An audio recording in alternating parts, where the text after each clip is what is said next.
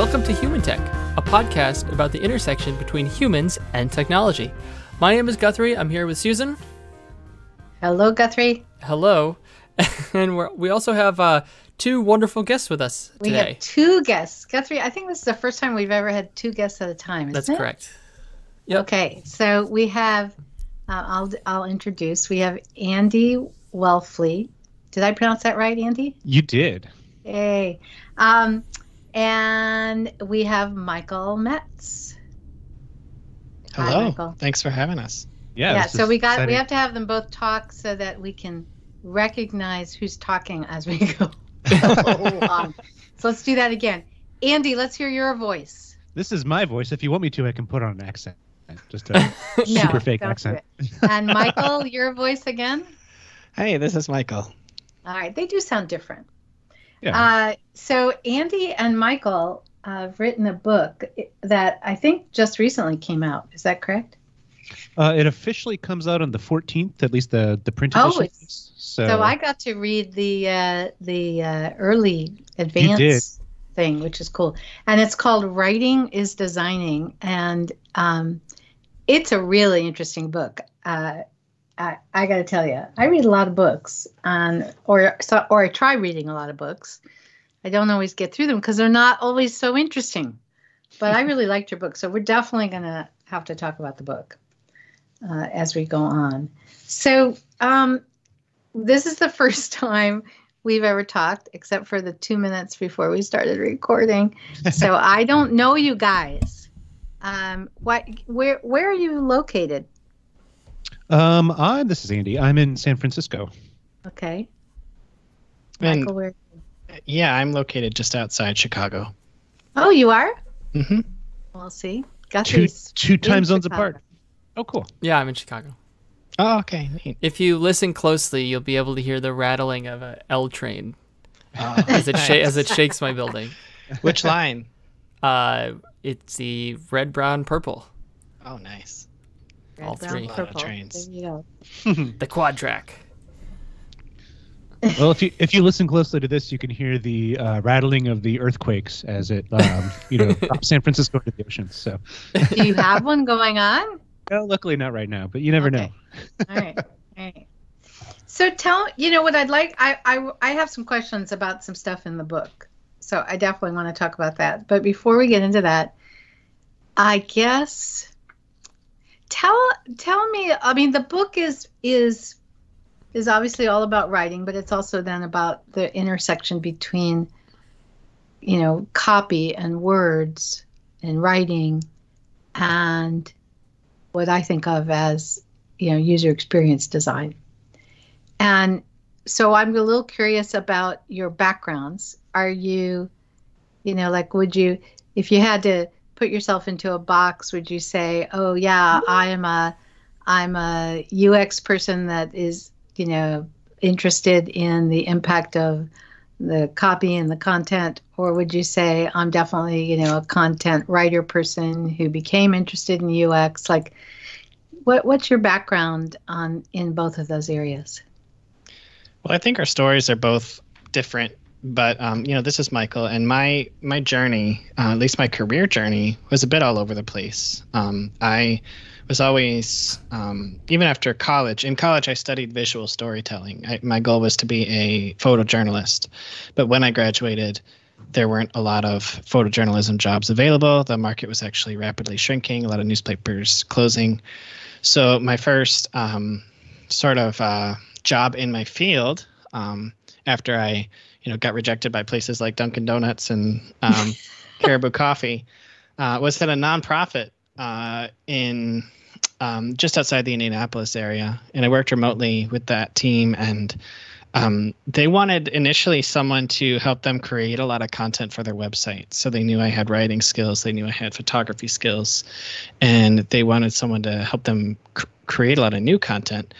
And once I started working with them, I realized that their the people in their audience um, didn't need more content; they needed the content that was there to be better and more effective. And so I just started reading UX books and content strategy books. The first book I read was Content Strategy for the Web by Kristina Halvorson. And I was just I was I had just pulled that off of my bookshelf last night. I was looking at it again, and because that's a that's been around for a while. Yeah, it has, and it was absolutely transformative and led me in the right direction. And so, I just applied a lot of what I was learning and what I was reading. And it was a nonprofit, so they couldn't really give me money or anything, but they could give me a title, um, and they could give me the opportunity to practice what I was learning. And so that was great. Um, and I just started uh, sort of being a UX team of one um, in that organization. And then I wanted to focus on UX. I, I knew that I really liked it, and so I, I went um, and got a job at a software company. And so I think I've always been a, a UX person, but because my focus has been on writing, sometimes I felt like the UX world didn't want that as part of what they were looking for. Like a lot of the jobs in Chicago were specifically looking for someone to make wireframes or someone to make prototypes, right? They, they, were seeing it as inherently visual. And I was seeing that words were so important for a good experience. So I've had a lot of different titles UX designer, UX writer, content strategist, uh, but I've always felt like a UX person who um, uses words and, and language primarily. Mm-hmm. Yeah, mine has taken kind of a similar path, but we I think we approach it a little bit differently. I um, also went to school for journalism, and I really, really, really wanted to be a reporter. And yeah, um, around that same time, I after I graduated, there was just no no journalism jobs. Um, and I I also went to a nonprofit, um, but mine was a, like a small arts nonprofit where I did a lot of marketing and that was around 2007 2008 when um, social media was starting to become a tool that you can use for marketing. Um, you know twitter started becoming a thing facebook pages were a thing and i started really digging into, into that like social media marketing for nonprofits. I really enjoyed it. Um, i kind of after after my stint at that nonprofit, I went to go work at an agency, um, kind of intending to be like a social media strategist, uh, teaching the web development, uh, like the web clients that we would have to, like how to use social media to further their cause. And I really realized I liked the kind of strategy and communications portion of portion of it much more than I liked the kind of marketing and promotion aspect of it. And I really kind of dug in there and first content strategy book I read was The Elements of Content Strategy by Erin Kissane. Mm. Um, it's a really great a book apart book, um, and it's now free. It's available for free now. Oh, really? yeah, they no. open sourced it. Um, so that's a really fantastic book. Quickly after I read Kristina's book, um, and my boss and I were both like, I think we can, you know, I think we can sell this. Um, so I became kind of a UX content strategist involved in um, in web development. So I did a lot of like information architecture and content modeling and kind of making sure we were building the back end, like the back end of the CMSs in a way that was logical and made sense for the clients to use.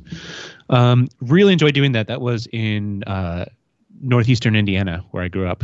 Um, mm. And after a few years of that, I really wanted to try to like find a bigger market. Uh, I met a guy named Jonathon Colman, who at the time was a content strategist at Facebook, and he suggested I come work there. So I worked at Facebook for a few years, and I have since left and now have a small team of UX content strategists and UX writers at uh, at Adobe in our pro- big product design team. So yeah. So how did you guys uh, meet each other.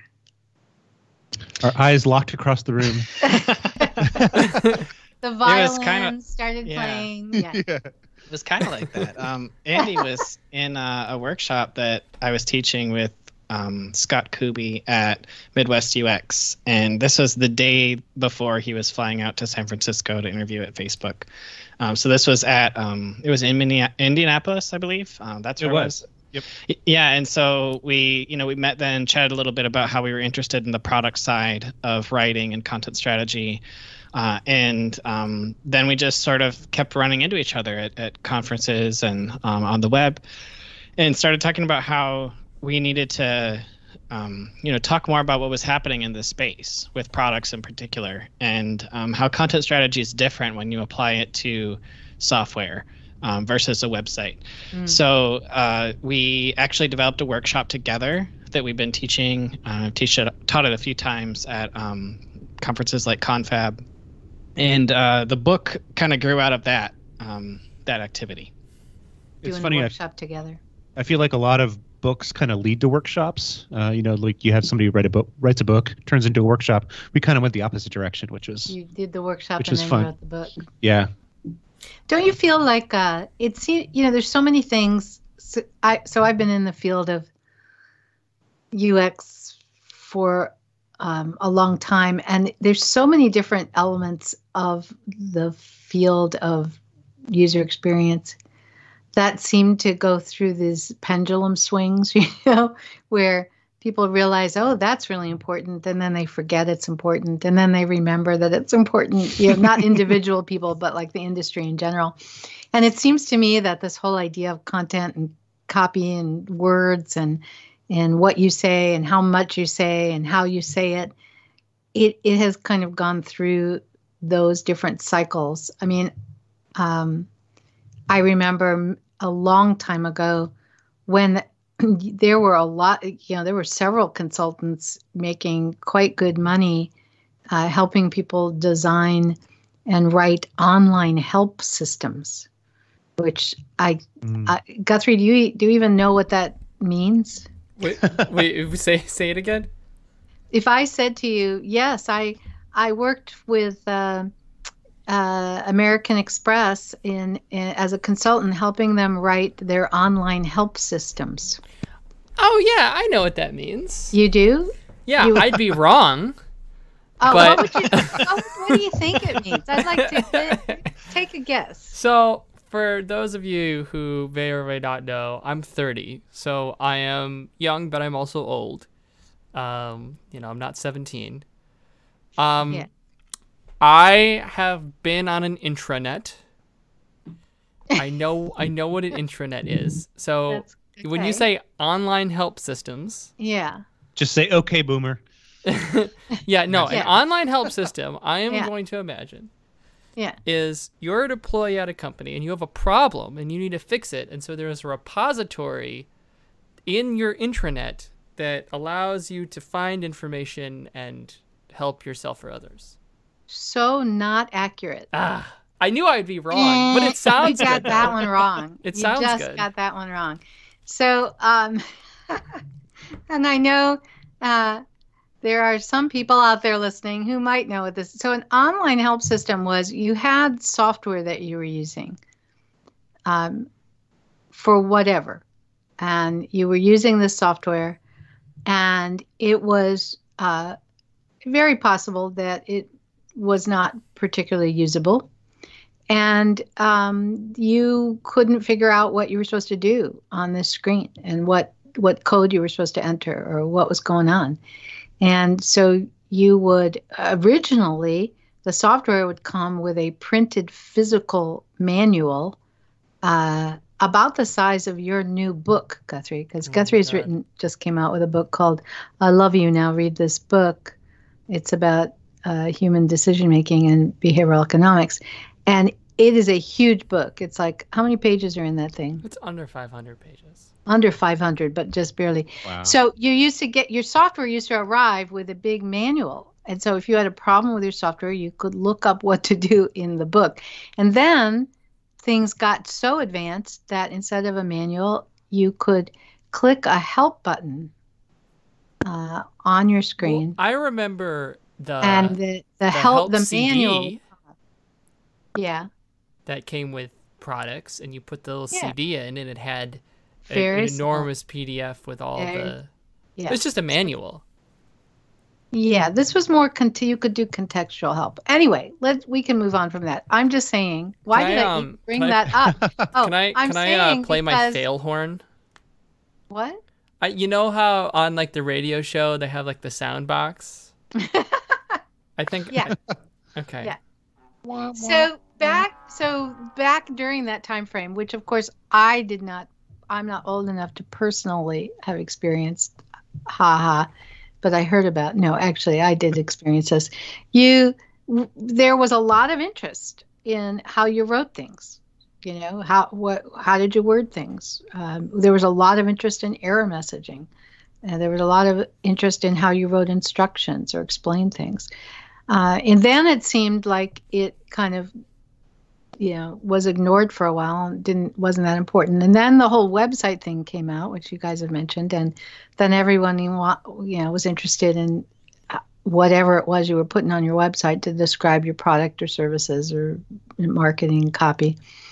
Um, but then that did i think separate out from ux and so now you know the ux people didn't and and many of them don't necessarily think that that's really about them, right? They're relying on someone else is going to give them the words. Yeah. Uh, and they might be interested, maybe they're interested in the instructions at the top of the form, uh, what they call the labels, or, you know, the instruction in the middle of the form. Um, but even that, I think, sometimes does not get a lot of attention. And I know that Guthrie and I, uh, we do uh, we've um, you know been moving towards doing a lot of behavioral science work and applying behavioral science and behavioral economics to design. So that's kind of our a lot of what we focus on these days. But we still do. I mean, we're in the middle of uh, a project where we're evaluating um, you know, a series of screens and pages. And in that evaluation, we do and will be mm-hmm. looking at wording. Because to me it's just you know it's part of it. You're ta- obviously to me it's obvious. You're talking about is this page or screen uh, usable? Is it is it going to uh, encourage people to take action? Uh, you know do they understand what to do with it? Are they going to want to do what you're hoping they're going to do and i don't know how you can possibly say that you know the words written on the page don't have anything to do with it. But I think you're right that a lot of people just don't think about it in as much depth as you guys definitely have um, in the book. And I'm re- I'm so excited to have found you guys because I'll be honest with you, um, we get clients who ask us things like, you know, do you guys teach a workshop on on writing and uh, writing in UX and and our answer is no. Um, and now I know who to send these people to because you guys do teach the workshop. So I, I have a, a couple questions about. Can I ask a couple questions from the book? Hold on. Yeah, absolutely. No, you what? can't. Absolutely. I mean, you can. I can, but, but not until I ask. But what? Can uh, Okay, can we get ahead. the uh, can, for the audience? Can we get like the thirty second elevator pitch? For the book? Yeah, just what's it? What's it about? So Sure. you're you're at a, you're at you're at the uh, the New Year's party, and the person saunters up. Hey, so what do you guys what do you guys do? And you say we just Oh, we we just published a book. Oh, oh, that's amazing. What? What's it? It's a what what's it about? is it is it like is a design. like a like a sort of a 18th century British Little Women type? Yeah. They call those costumes. You know, It's a, it's a sci-fi epic. Sci-fi Um, epic. Oh, space, okay. a, a, a space opera, if you will. Great. Yeah. okay. so what would you say really? Now this um, this book is um, just basically answering um, or just putting forth the thesis that um, the process of writing is and should be part of the design process for digital experience or software. So all the same things that apply to um, digital design, like you know testing and and iteration and strategy and um, research, um, can all and should all be be um, be applied to you know the words in the interface as well because they are just inextricable from each other. Like a, a design without words is just a big you know jumble of shapes and colors and and elements. And just a bunch of words without design is a chatbot. So um, this this book is just kind of like giving um, giving the reader not only some tools to um, just write responsible words in a digital experience, but then also um, just giving them the rhetoric to talk about it, right? Like if you're trying to, um, you know, justify to your boss why you need to have a UX writer or a writing team or a better writing practice, uh, this book is kind of arming you with with with those with those words. Now Did I did I hit that, Michael? that yeah, Michael, do you uh, Yeah, that have sounded to anything you want to change? Yeah. He's like, okay, sounds good. Yeah, go with that. Yeah. So, um, all right. But having said that, I have to say there's more to this than maybe some people think. Because I think sometimes people think, okay, yeah, I'm going to make sure that my writing is clear you know, I'm going to follow all the guidelines for writing simply and clearly. But you guys get into some much more nuanced stuff. So can I can I now Guthrie, now can I ask my questions? Yes. Thank you. I, I'll allow it. Thank you. Uh, he'll allow it. Uh, it's so so. Just, Andy and Michael Guthrie's a, a a licensed attorney in the that was that state was of Illinois, joke. and that was a legal Oh, joke. nice. He'll allow it. Yeah. Okay. All right. So Objection. now we're in real, a lot of trouble. Sustained. All right. So, I mean, I just want to get, so I, I don't even know if it's questions. I just like things I, I found in the book that I thought were especially interesting. So you have this whole section on tone and voice.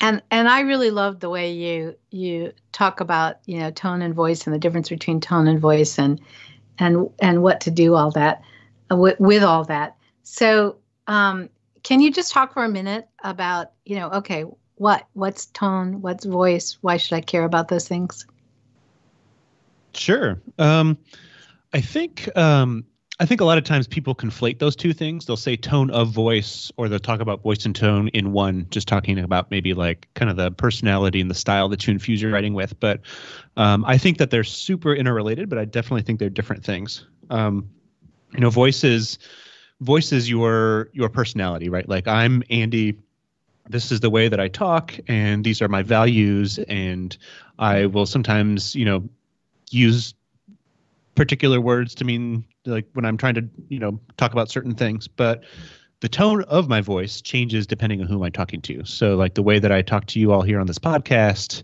is different than the way that I, ta- I talk to my mother, which is different than the way I talk to my college roommate, which is different than the way I talk to Michael. Um, those are ways that I kind of like change the tone of my voice depending on the situation. Um, if I need to be really, really clear about something, or if I want to be really encouraging or positive, or sometimes I just need a vent to be negative. So um, I kind of switch up while kind of keeping that same personality, that same voice. Um, and so we we talk about how to like put that to use in product. So sometimes you need to really encourage somebody through a particular you know flow or be really like really motivate them to like try a new feature or to you know finish a payment or whatever um, and we kind of give some some strategies to like figure out how to be really consistent and build profiles of tone um, that you can just kind of call on when you need to um, and then also like you know give you give you ways to just make sure you have a kind of a consistent voice while you're doing it like you know especially when you have like a large team of people writing and making kind of their own individual decisions. So um, it just kind of each chapter just kind of breaks down um, the difference between those those two words, which I think are kind of often confused for each other. Yeah like you have like like all right so let me ask you because you have one example and i and uh, another reason i think the book is so well done is you, you're talking about these concepts and ideas and what they are and why they're important and then you have lots and lots of examples um, which really helps. So i'm looking at this one page where you've got um, uh, a bunch of different types of messages all around having someone reset their password right Mm, and unfortunately, I'm looking at the printout and I don't have a page number on it, so I can't help you with that. Sorry, but you have like a. It says there's a. There, you have different wordings. Like one is called the encouraging wording, another is informational, another is trustworthy, Mhm. another is sympathetic, um, and so you know the the encouraging one says, you know, hi Andy, let's get your password reset. It's been 90 days since you last updated it. Go ahead and pick a new one. That's 12 characters or more and include and includes letters and numbers and then use it to log in again right? And Yeah. then you have the informational one. I won't read them all but the informational one says your password is 90 days old and has expired. Create a new one and sign back in. Right so these are and and one can imagine you know the trustworthy is different the sympathetic is different. So those four one two three four you would call the di- they would those all be different tones Yeah, those all kind of fit within different sort of profiles of tone, um, and you know they might be they might be more applicable to in certain um, situations. Um, I think that example, I kind of went to an extreme with some of them. Um, you know, Yeah, you did it on that, purpose. that, that first one I read, yeah, Yeah, you said sympathetic is uh, you know, not the right fit. Encouraging Yeah. seems a bit overboard, right? yeah. And so you, what you're saying is which of these you would use, and there's a the trustworthy one and there's a sympathetic one, would depend on the situation and the the audience. Is that For sure, yeah. The the kind of the scenario, um, like you know, is this happening in a little error message dialogue that's popping up, or is this happening as just a piece of micro microcopy that sits above the interface, or is this happening in a um, like a push notification? Um, you really have to think about the context through which a user might read this.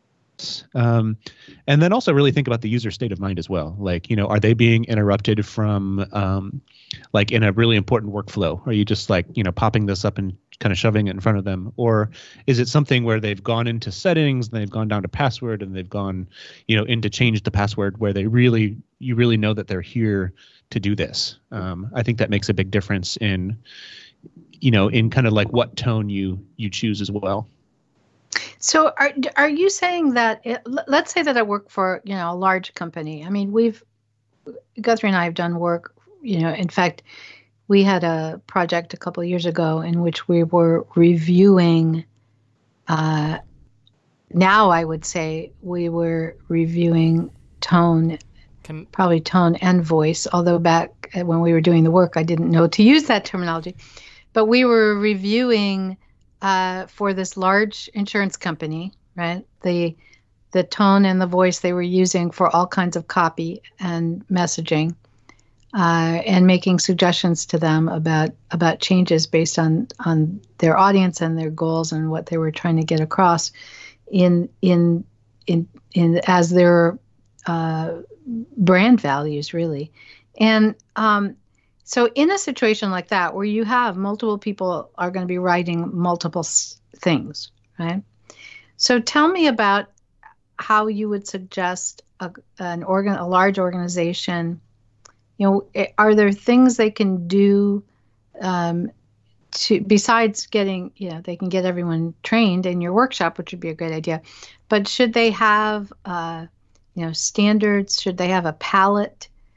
that they're working from that where they can have conversations like okay you know for this let's use an informational tone and then everybody kind of you know knows what that means or can look up what that means like how, how would you use this as a strategy in, in a large company when you're dealing with multiple authors Well, I think there are a lot of different approaches you can use, and I always encourage people to to find what works for their situation.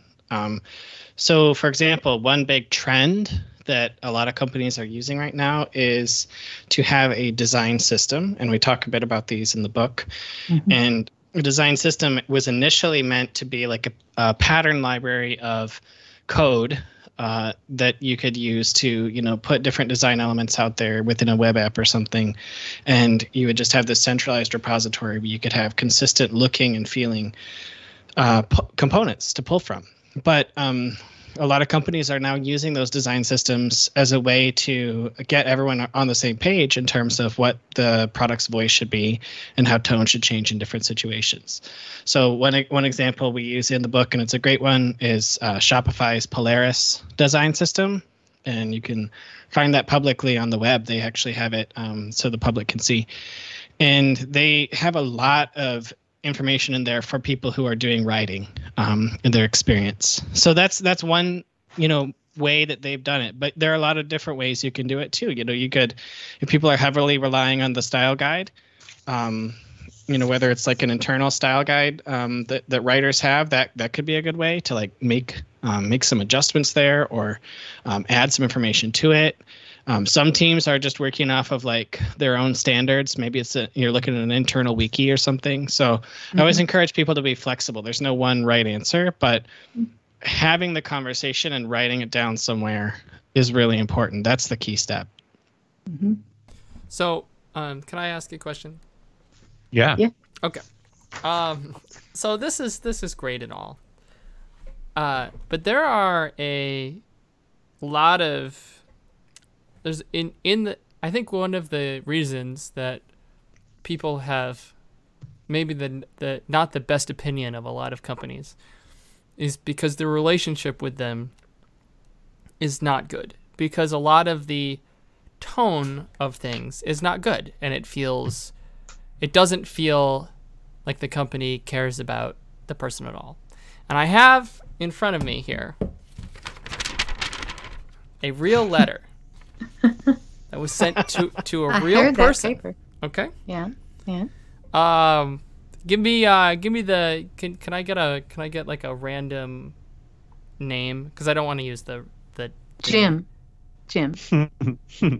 uh, d- uh get a, get a last name.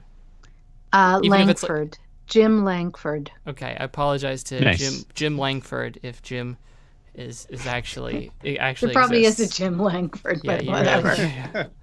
okay, so um, I have the unfortunate time of telling you that Jim has passed away.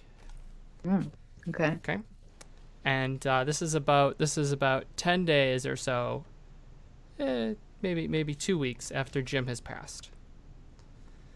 To the estate of Jim Langford in all capital letters.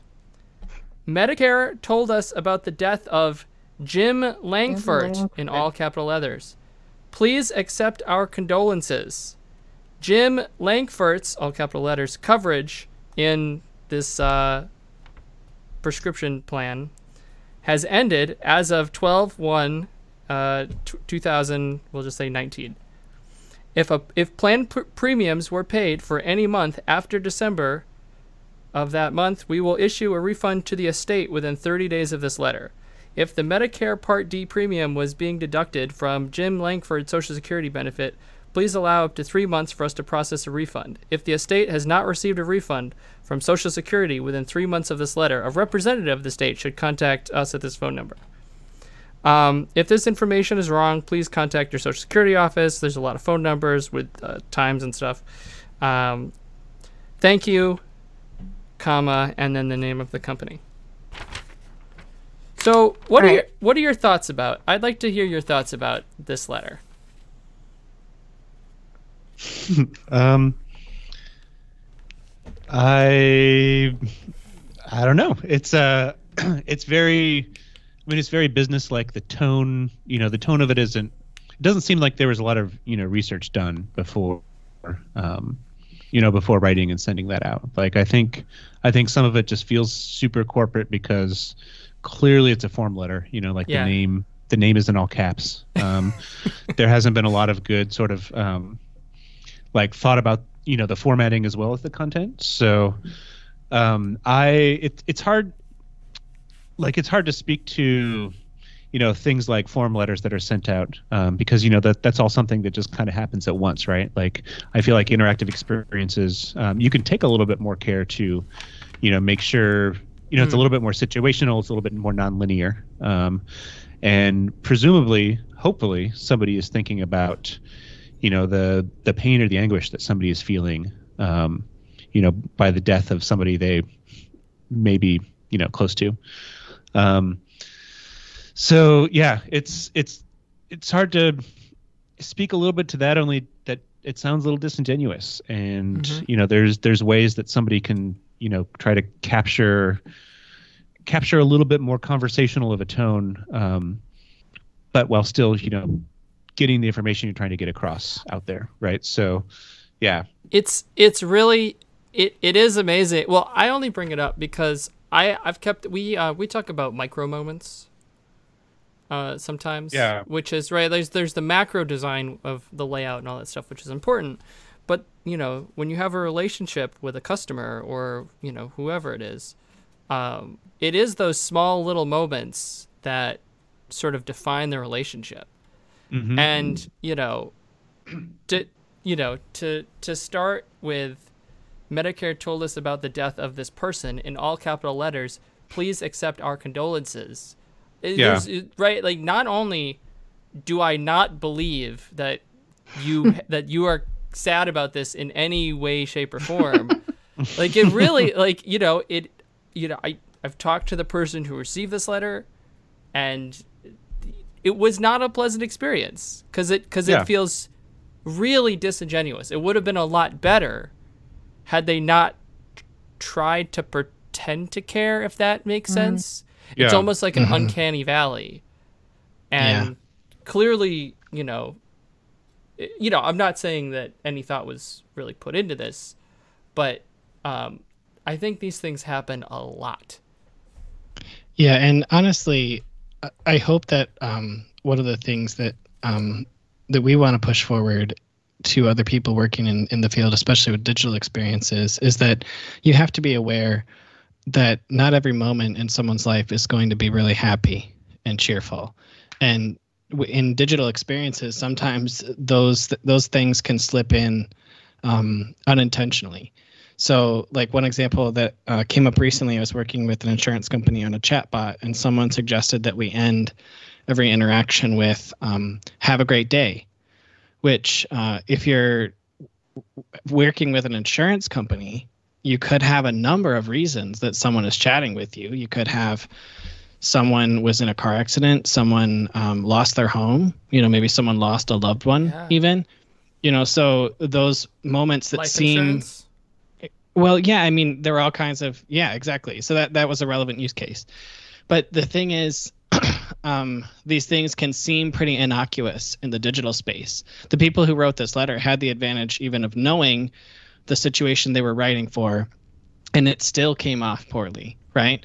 Whereas in digital experiences, sometimes the people writing the messages don't even take the time to look at all the different scenarios someone could be going through and write in a way that accommodates those.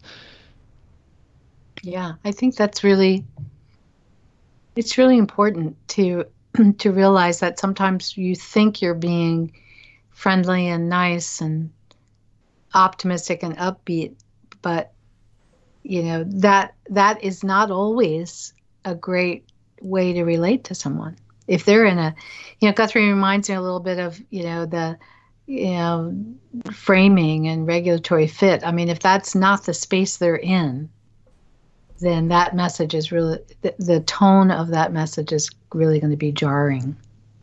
Yeah, yeah. Um, the, the other, uh, it's it's also, uh, the the other example that I think I like to use. We haven't put this. We should. We need to put it in our slide deck too. Um, I mean, uh, is Facebook. Who I I noticed you said you used to work for. Um, I, there, it. I don't know how I could totally see. If you're just writing the copy, right? you don't know the context in which it's going to be displayed. And so it must be it must be a really hard problem to solve. So let me give you an example. Um, I know someone uh, whose mother had passed, but they never marked on Facebook that she had passed. They just you know they didn't touch her Facebook profile. So on her birthday, Facebook sent them a message being like, "Hey, celebrate your friendship with so and so," because all Facebook knows is that you guys are Facebook friends, and then has like a bunch of photos of them while like you know she was sick and had cancer and all that stuff. And so obviously, you know, it's like a horrible experience. And the copy is like, "Hey, remember all the f- fun times you had with you know," but like the person who wrote that could have no idea. And I don't. And, and it must it must be a really difficult problem to solve because you know Facebook doesn't know. It's just running. It's just plugging and playing sort of the the code. So um, when it comes to those digital experiences, I don't know. Did you have any advice on on h- on how to know what tone to pick, or Yeah. that's it's a tough problem. Have you all read um, Design for Real Life by Sara Wachter and Eric, Eric Meyer? No. It's a really, really good book. Um, it is. It's written like it. It came out in a book apart, um, one of the part of their series, and um, there's a story that Eric Meyer tells in there. He's a web developer and a really, just really great writer. And when his daughter was six years old, she died because she had, um, I, th- I, I think, a type of cancer. And that exact same thing happened to him, right? Mhm. Like he that year he posted a lot of updates about his daughter and talked a lot about her condition to his friends on Facebook. And um, she uh, yeah so facebook facebook as a as a system as an algorithm knew that you know she was she was featured in a lot of his you know a lot of his posting um that like you know that year. And so at the end of the year it showed that like hey look back at all the all the happy times you had with your with what's her name with your daughter. And big cover photo was just a picture of her and that just like you know hit him hit him right in the gut. Yeah. so um, you know, the, a, lot of a lot of the book, um, like a big thesis of that book is is essentially just like design design for the stress cases. Like first of Mm. all, you know, your your six year old daughter dying is not a very common occurrence. Um, so you know, when it lands on the plate of um, you know, like somebody running QE or, or or somebody who's like trying to to think about how to you know how robust to build the system, that might be like, oh, that's an edge case. Let's not worry about that.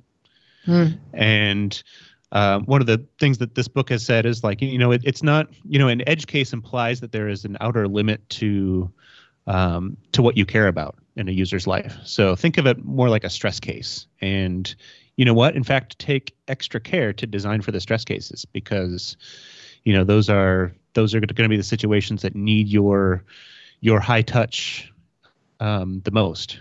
And so I think that's a perfect example of of that in, in action, right? Like, you know, Facebook as an as an algorithm as a system might not know that, you know, somebody somebody you're connected to has died or is still alive. Um, but when but in in doing so, like, don't assume you know that they're still alive. I think that's a that's a really good lesson to kind of be had there, especially especially for a system that is operating at that scale. You know, 2.2 billion users at Facebook. That's Right. that's quite a lot. So, yeah. Anything to add to that, Michael? Yeah, I think um, there are asking questions is a really good tactic. You know, you ask like, how can people do this um, effectively? How can they design um, for good situations uh, or good experiences in these situations? And I think asking questions is really important. And, and shining a light on the user journey and all the things that someone could be going through because i think a lot of times people just want to think about the the happier moments they want to think about that happy path as we call it so um, shining a light on those things is really important and people start to recognize the responsibility um, across the team that everyone has um, in those moments Yeah. So, okay, let me, uh, uh, I'm going to ask another question, totally different question. Well, kind of different. Um, I'd like to, I, I have a couple questions that really kind of dig into maybe the UX aspects of, of words. Um, I love the example, you have an example in your book uh, about uh, a chatbot and how the wording of um, the uh, initial chat, you know, how the chatbot starts might confuse the user about, you know, there, there's a mismatch between. I'll just give an example. So this is a support chatbot, and in your example, the uh, chatbot says, "Hi, I'm a chatbot. How can I help you?" and the person writes in hi right because you said hi and the person wrote back hi and then the chatbot writes back sorry i didn't catch that what do you need help with and you, and your point here is that the chatbot was expecting the user to describe their issue but it was so conversational when it started that the the human the user uh, thought you know okay we're starting the conversation. And i know you know whether it's a chatbot or a chat with a human i know in my experience sometimes depending on my mood when the person says hi how can i help you? I write back with hi you know i mean it's like yeah. you're having a conversation. You say hello and then they say hello you say hello and then you get into what the issue is. And in this case you know because it's a chatbot it just automatically didn't understand hi as an issue right? And then was essentially saying right from the beginning okay i don't understand what you're saying right? Um, and I, I just thought that was such a great example of you know just watching out for your wording because if you start with hi i'm a chatbot it's a very high probability the person's going to say hi Yeah, yeah. I think um, that was in a section where um, we were talking about metaphor, and I think a, a, thread throughout the book that we really want to drive home is that um, there there are no simple answers to some of these design problems where it can feel like um, oh if I just know the the best practice and the right way to do it um, we'll be good and I think that's kind of how writing has been treated for a long time but what we try to illustrate are some situations where um, you know things are uh, hard to deal with. So, you know, we talked in that section about metaphor and how metaphor is really popular. And I think um, didn't one, of, one of, you say you studied with Lakoff? Um, one of our um, interviewees, so John John Saito, um, who well, he's now a designer at Dropbox, but he was a, a product writer there. He's he studied under Lakoff. Yeah, Lakoff stuff. Have you read any of his material?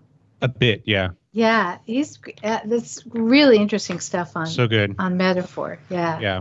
Yeah. Yeah.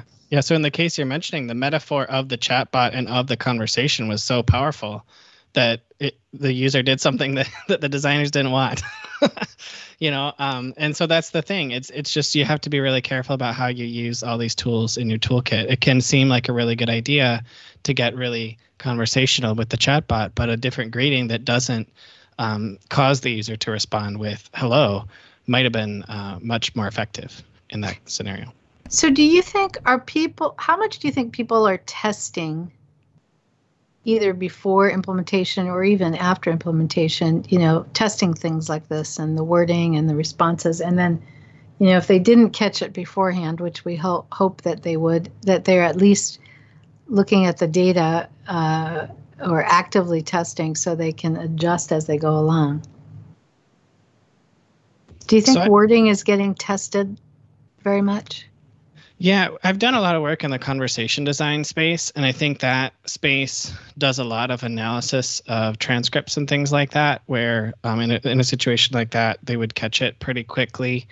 Um, I think that, however, like that usually happens in my experience, it happens like when things are uh, pushed out in development or in production, things like that. So uh, I, I think we're seeing more and more people start to test the language in particular before they get there, which is mm-hmm. a really positive trend. It's really important. Um, but that that is a, that I feel like that's not um, a really big part of a lot of the practice of a lot of the people we talk with, um, a lot of the companies we've worked with.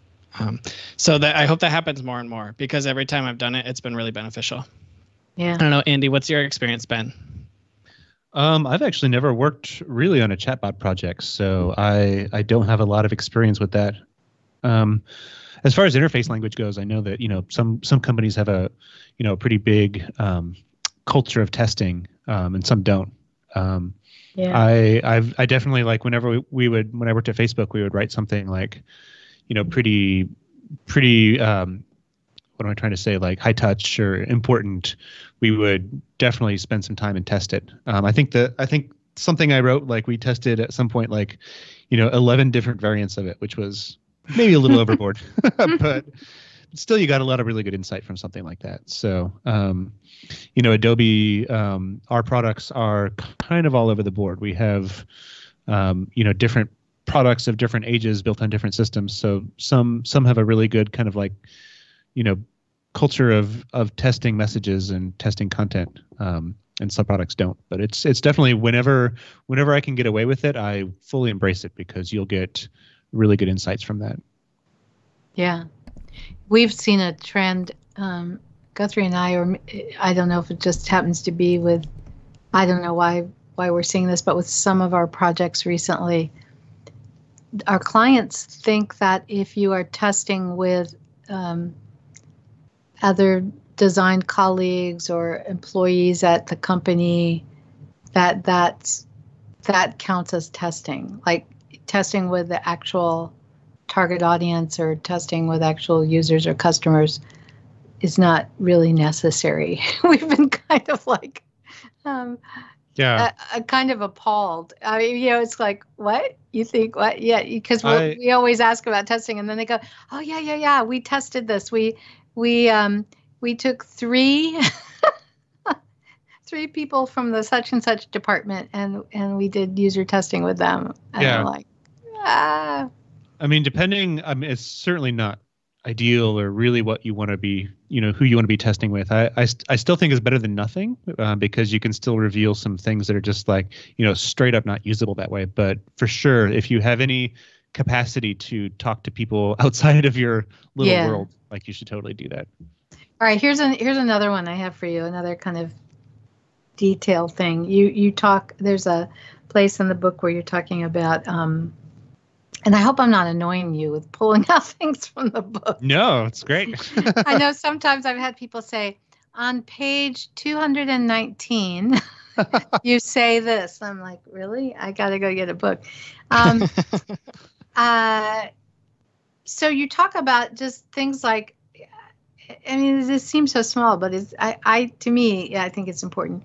So you've got, you know, somewhere in your instructions or whatever, you tell people to click on this or tap this or press this or, and you you say, well, yeah, but you know, it might be a touch interface, and so they're not, you know, clicking their with their mouse, right?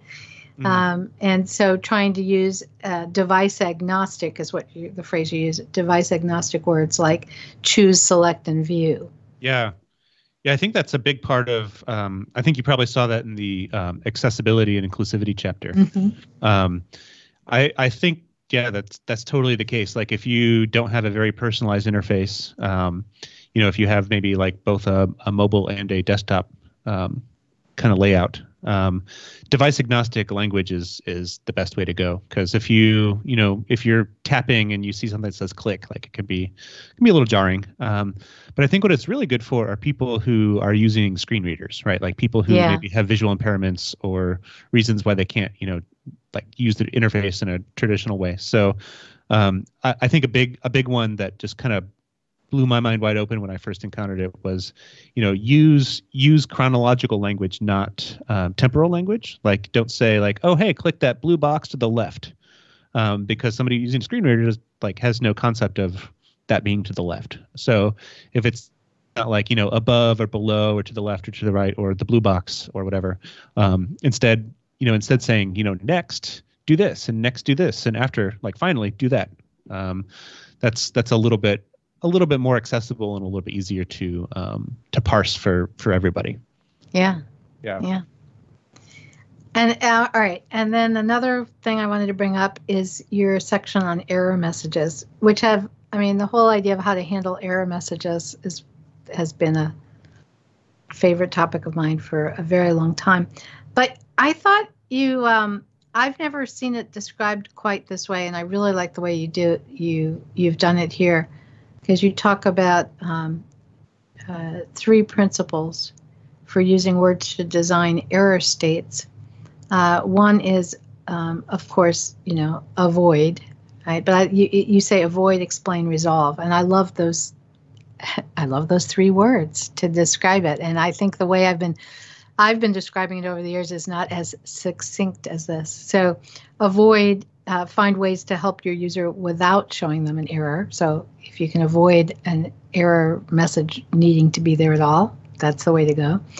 Um, it, and if you can't, uh, then explain, tell your users what's going on and what went wrong, and then resolve, provide a solution to the problem that the user is facing. Uh, But I just think those three words, avoid, explain, resolve, is so clear, and I really appreciated your your writing that way and choosing those words because to me that there's an example of you know principles that I, I've been talking about for a long time, and yet I never came up with those three succinct words to explain it. Yeah, and I don't know. Certainly, those those ideas aren't completely original. You know, like you may Yeah. notice uh, they're similar to what uh, Nielsen wrote about. You know, in terms of error prevention. But I think um, what what's helped me with my teams is just reframing the whole idea of an error as um, something that is uh, an opportunity to help users accomplish a task, rather than a moment where we have to like recover from the failure of the system. Um, so that's why avoiding them is so important because if you can find a way through design to actually you know keep that error from ever occurring in the first place that's the best kind of error message one that doesn't exist at all and so um, that's why we want writers to start thinking more like designers because i think early in my career i would get a request to write an error message and I would just write it. And now in my career, if I have to do something like that, I will do a lot more exploration and, and ask a lot more questions and work with my team to try to see if we can find other ways to address the problem. Now Michael can be a huger pain in the butt. You know, asked to do a simple task. exactly. But I think everyone should be. You know, like that's just part of being uh, effective in this field. You know, like you should be able to ask those questions, and that's really important that you feel the confidence, like that. Even though you're the writer and you've been asked to write this error message, it's okay to ask why, and it's okay to ask, are there other ways we can help people accomplish this task? Absolutely. You know, I, I have a. Uh, I haven't done this in a while, Guthrie. I might have to resurrect it. We've, we've, uh, uh, for a while, and I do have a, an entire collection of error messages, and um, it when you put them in a presentation in the right place in the right order, and you have a good delivery, it, you can get a big laugh out of uh, out of them because some Oh, of them you know are so so absurd. But yeah, I do. I collect error messages. So if you Oh, anyone listening, if you have some good ones, you know, send me screenshots. I love, I love I- to get those. I have a pretty good collection of specifically just Adobe error messages. Oh, There's really? some- there's some pretty good ones in that in that in that list. Good. Yeah. So, what would you say is the? Is there anything in your book uh, or in your workshops that you think, I don't know, is like controversial or the thing people really, really have a hard time with? Like they, they just you know say no, no, no. I, I don't tell me that. I don't want to do that, or that's going to be too hard, or Do you want to talk about critique, Michael? yeah, I mean, um, that's interesting. I wasn't thinking of critique. Um, I I think I was thinking of the one um, kind of the approach to uh, getting involved in teams um, and contributing to them. Mm, Um. So that that's the one I'm thinking of right away. And so I think like there's kind of an attitude in the world of design that like if I have a design job, like say I'm a UX writer, I'm a UX designer, um, product designer, whatever the the title is, people should listen to me because I'm the designer, and people should do what I say. And if people um, you know push back at all, then you know that that's a bad thing because I'm the designer and I know what to do.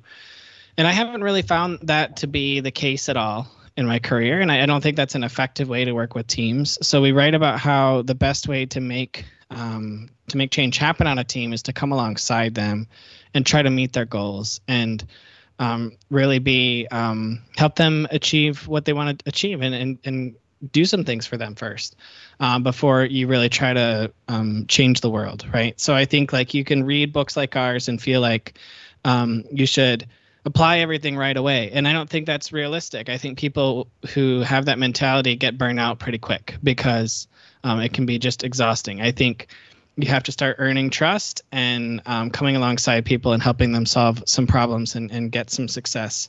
And then you'll be able to um, help start change the way they're working. Hmm. Yeah, that's interesting. You know, I, I, uh, and w- so what was the critique idea that?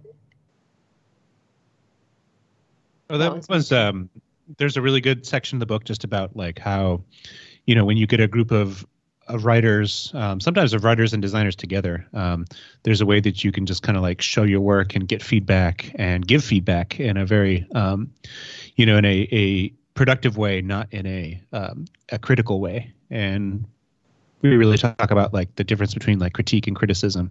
Mm. so I was I, I was thinking from from your prompt, um, you know, sometimes making yourself vulnerable, especially at work, to kind of put your work out there and get other eyes on it can be really hard. So um, Mm, there's a yeah. chapter that just gives there's a chapter that gives a really good kind of like framework and approach to doing that. Like you know, allowing allowing the person being critiqued to kind of like scope the type of feedback that they're looking for uh, is one way.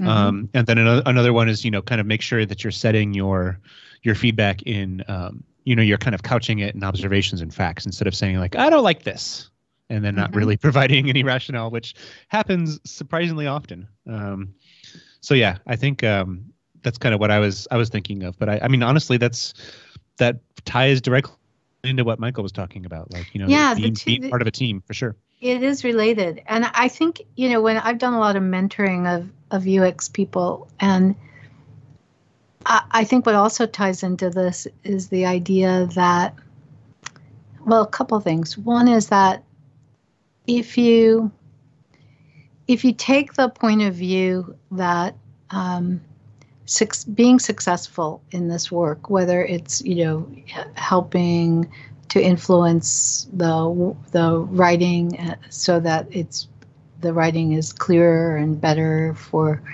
the target audience, um, or whether it has to do with you know some changes in the the something in the UX design to make the product better. If you take the point of view of um, you know ask yourself is there anything about this product that is at all improved or more usable for the people who are going to use it. Anything, any small thing that is better because I was part of the team, mm-hmm. and and I was able to, you know, have some influence. If there's anything, then that's then you were successful.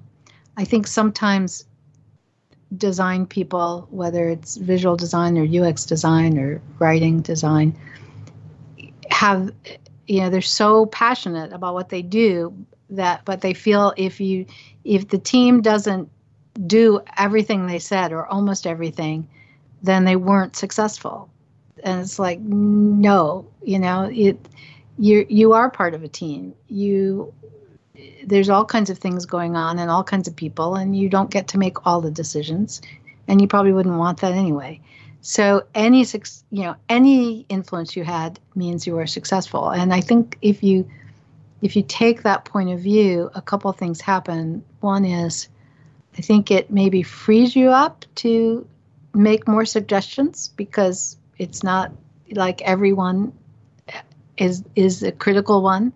I think it it uh, it um, helps prevent you from burning out. I think a lot of reasons that people burn out from design is because they feel that I'm, you know, I'm not, it's not working, I'm not successful, they're not listening to me. And so if you just kind of ease up on on that and see your role as um, I think one of you mentioned it earlier as um, you know, I'm going to point things out. That's my job. you know, and uh, I'll I'll make suggestions and help help you out here, and you know that's that's what I do. Um, I, I, but you know you, you, don't you don't have to do everything. I'm just going to point it out. Uh, I think that that's that can be really helpful for everybody. And then I think the other thing, yeah, that you just mentioned is really important. I think that that you people become more able to take uh, to listen to a critique if they are also better able to communicate when they are critiquing and i think doing it as not um, you know my opinion is or i don't like this or i don't think you should have done that but if you I, I always like to teach people it's one of the things we teach is we teach the science behind all of this so you know research shows that um, or as you were talking about with accessibility, right? Uh, the screen reader is going to read it this way. So therefore, it might be better for us to do this. And to so that when you're giving the idea, it's doesn't it's not your personal opinion. It's based on you know other factors and i think if you if you practice doing that not only do you become more influential but then i think it it means you become more open to hearing critiques from other people too. Yeah, absolutely. Yeah. Hey guys, I have um, I've I've so enjoyed the book on uh, I'm I I was just reading the advanced copy, so now I'm going to get uh, the the real copy, um, and I'm just so appreciative of of your writing it. Uh, and I can imagine that writing a book about writing is even more daunting than writing a book about something else. It definitely, it definitely got meta. Like we, one really, one really interesting challenge we had was, you know, we're writing a book that's in part about about voice and about like finding a singular, consistent voice Yeah. when you have a team of writers. And sure enough, we had a two two people with distinct voices trying to write a book about it. So we definitely made sure to um, we we actually went through some of the voice alignment exercises we list in the book specifically for the book. Yeah. Yeah. And so that was that was definitely a fun challenge. And we, when we put this through our editor at, at Rosenfeld Media, you know, one of the things we had for her was one of the things we asked was like, hey, like we really don't want you to be able to tell who wrote what chapter. Ah. So we She she was kind of a therapist for Yeah. us. throughout the for sure. Ma- Yeah. Marta Justak, she's a saint. Yeah. All right. All right. So, uh, everyone listening, um, the book is called Writing is Design, Hmm. correct? I have it right? Uh, Writing just, is designing. Yeah. Oh, see, I had it wrong. Writing is Designing just came out from Rosenfeld Media, uh, available uh, everywhere one usually gets their books, I assume. Yeah. You can you buy it on Amazon and so on. You can get it on Amazon, but of course, you know, you're supporting independent publishers if you buy it from Oh, the Rosenfeld right, Media the website. Rosenfeld, right. So we'll Yeah. put a link to the Rosenfeld uh, up at uh, at the uh, when we post the the podcast episode, and this is uh, by Michael Metts and Andy Welfle. Welfle. Yes. You got it. Um, and if anyone wants to get hold of you guys, or if, the- for instance, they might be interested in a workshop or something, what's the best way to reach you? We have a website, writingisdesigning.com, Okay. and you'll be able to find information on the book, sign up for our newsletter there, and we have, you know, links to both of uh, you know, where you can find us on the internet as well for both of us. Great. I'll include that too in the. Uh, You can get to my TikTok page there. okay. I don't, we'll I don't have a. TikTok. All right. Thanks, guys, for coming Yeah. on. Thank you both. Thanks It's for having great. us. Wonderful. Bye. Thank you. Bye. Bye.